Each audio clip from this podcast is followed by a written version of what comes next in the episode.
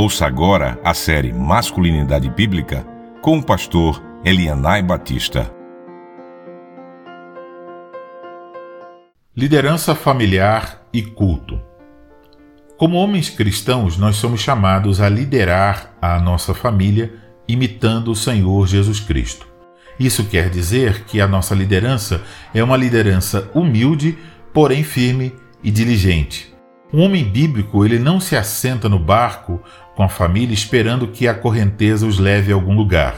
Tampouco permitirá que a sua esposa faça o trabalho duro de remar. Antes, ele tomará em suas mãos os remos, assumindo a responsabilidade de conduzir a sua família. Portanto, não se trata de um tirano dando ordens, exigindo coisas que ele mesmo não cumpre, mas de uma liderança bíblica na qual assumimos o papel de servos para conduzir nossa esposa e filhos a Deus. É o próprio Deus quem nos dá esse encargo. E essa liderança é dada assim que o homem deixa o seu pai e sua mãe para unir-se à sua esposa. Este encargo, ele então é inevitável cada homem terá de prestar contas sobre a maneira como desempenha essa liderança, se passivamente deixando-se conduzir ou ativamente cumprindo suas responsabilidades de maneira bíblica.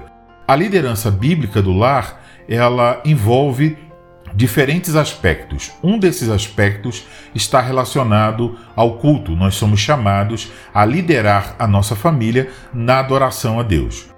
Quanto a isso, a nossa responsabilidade, ela não se restringe apenas a levá-los para o culto solene, mas envolve a preparação para o culto, a supervisão durante o culto e questões após o culto. É importante observar que esse aspecto da liderança familiar, ele não pode ser visto de forma isolada. Ele está conectado aos demais aspectos da liderança familiar. Por exemplo, se você falha em liderar a sua família na adoração familiar durante a semana, assim você também falhará em conduzi-los na adoração pública no dia do Senhor. Sobre esta liderança, a primeira coisa que eu desejo ressaltar é que ela envolve toda a família.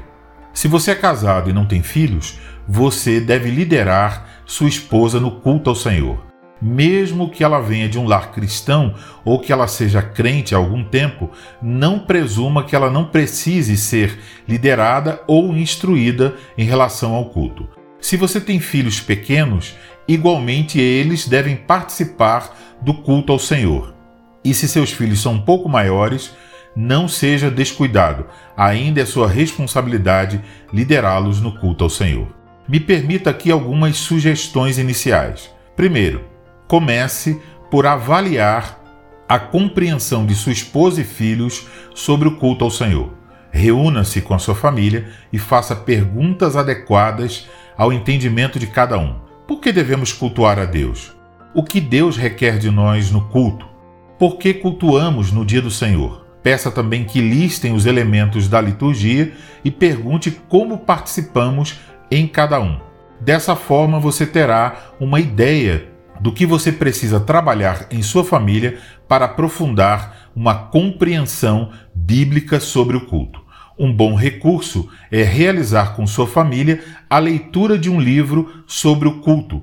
Pode ler pequenos pedaços de cada vez e conversar sobre a leitura.